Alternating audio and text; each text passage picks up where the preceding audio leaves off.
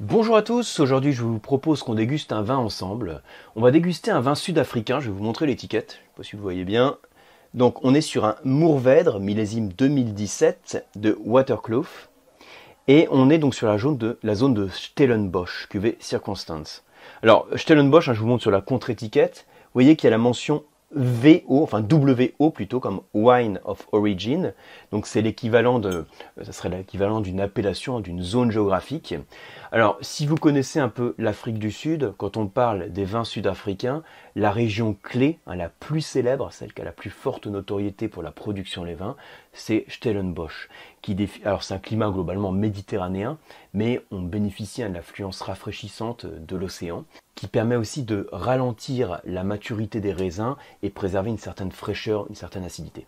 Alors regardez, première chose, on déguste un Mourvèdre. Alors vous connaissez le Mourvèdre, hein, enfin peut-être. Donc c'est le nom du cépage bien sûr. Mourvèdre en Espagne, c'est le cépage qu'on appelle le Monastrel. Le Mourvèdre, quand on parle à France, on pense souvent à Bandol. C'est un cépage typiquement méditerranéen.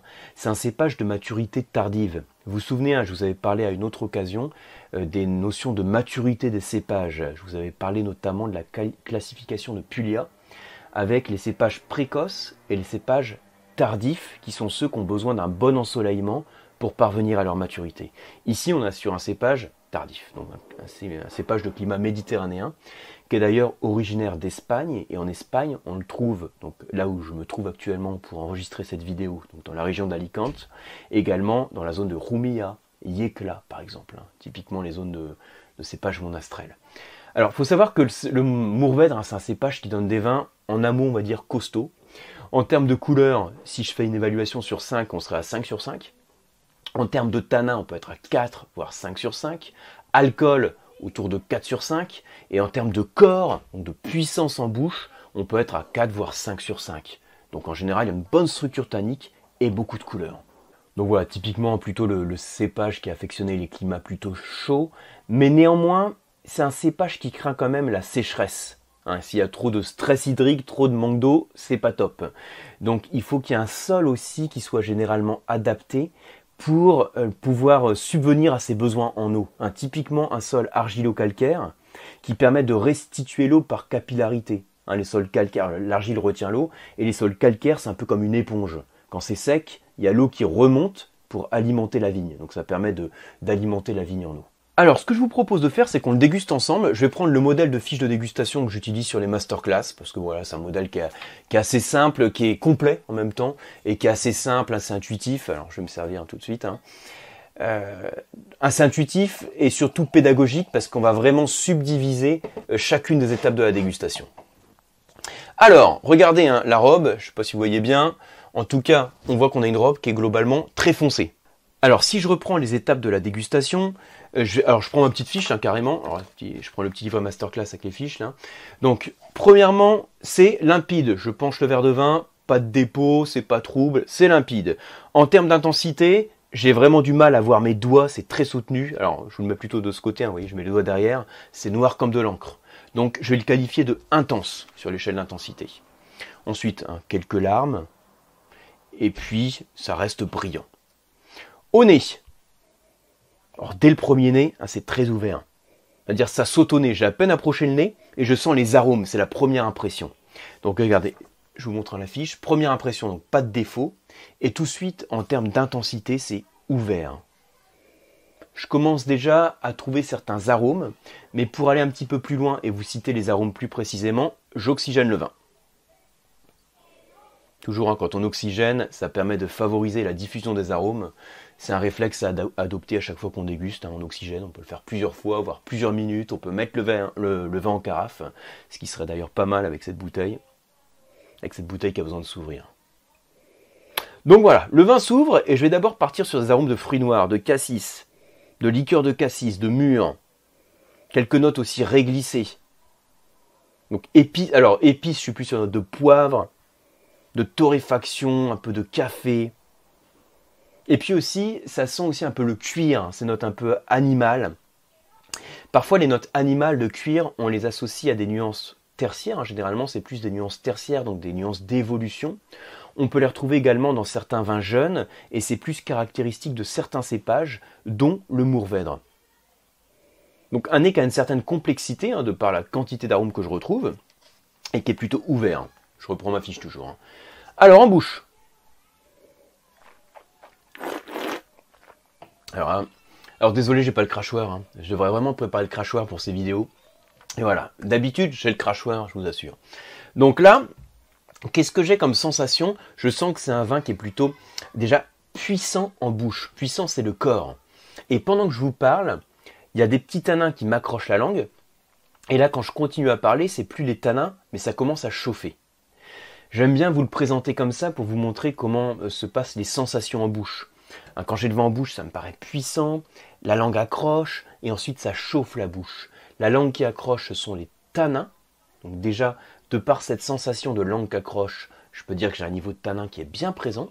Et comme ça chauffe la bouche, j'ai aussi beaucoup de rondeur, d'onctuosité apportée par l'alcool. Ça, c'est les sensations. Alors maintenant, je vais le faire de manière plus carrée en utilisant ma fiche. Alors, en termes de sucre, je prends une petite fiche, hein, c'est sec. Pas de enfin, je perçois pas de sucre résiduel. L'alcool, je vais le qualifier de capiteux, c'est-à-dire de 4 sur 5, parce que je sens qu'il est bien présent. C'est même un des axes qui domine la dégustation.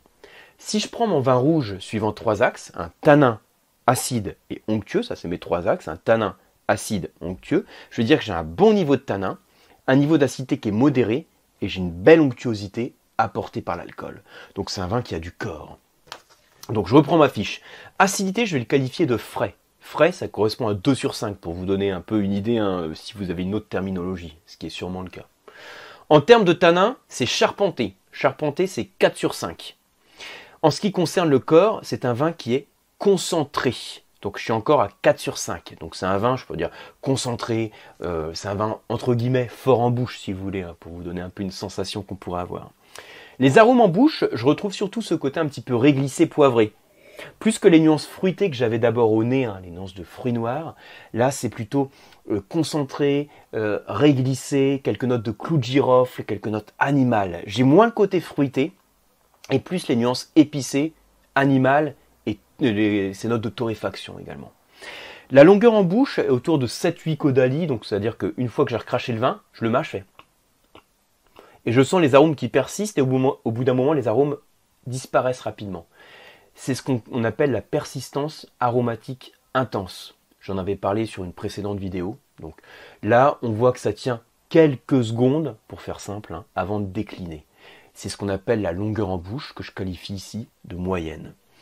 Donc le vin a un bel équilibre, a une longueur en bouche qui n'est pas non plus euh, exceptionnelle, on reste sur une moyenne, une belle intensité, une certaine complexité. C'est un vin que je qualifierais entre agréable et fameux, on va dire les deux termes pour pouvoir euh, passer. C'est pas non plus un vin excellent, on va dire.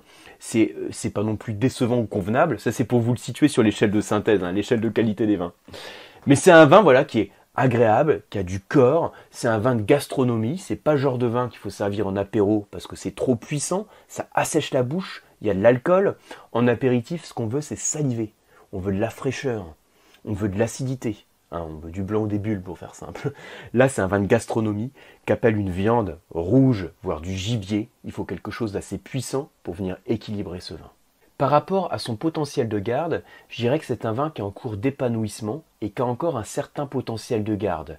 5-6 ans en cave, alors on pourrait hein, le faire vieillir plus longtemps parce qu'il y a des tanins, il y a une certaine complexité. Ceci dit, là encore, c'est un vin pour lequel je vais privilégier la fraîcheur des arômes, euh, cette fraîcheur encore qu'on a en bouche.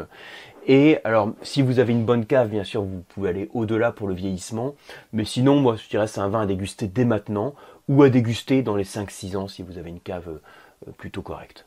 Voilà, j'espère que vous avez apprécié hein, de partager ce moment de dégustation avec moi. Ça permet aussi de découvrir peut-être un vignoble que vous n'êtes pas forcément habitué à déguster, surtout sur un encépagement qui n'est pas forcément le plus classique quand on parle de cépage sud-africain, on pense souvent au pinotage ou au chenin, hein, le style pour, pour l'Afrique du Sud.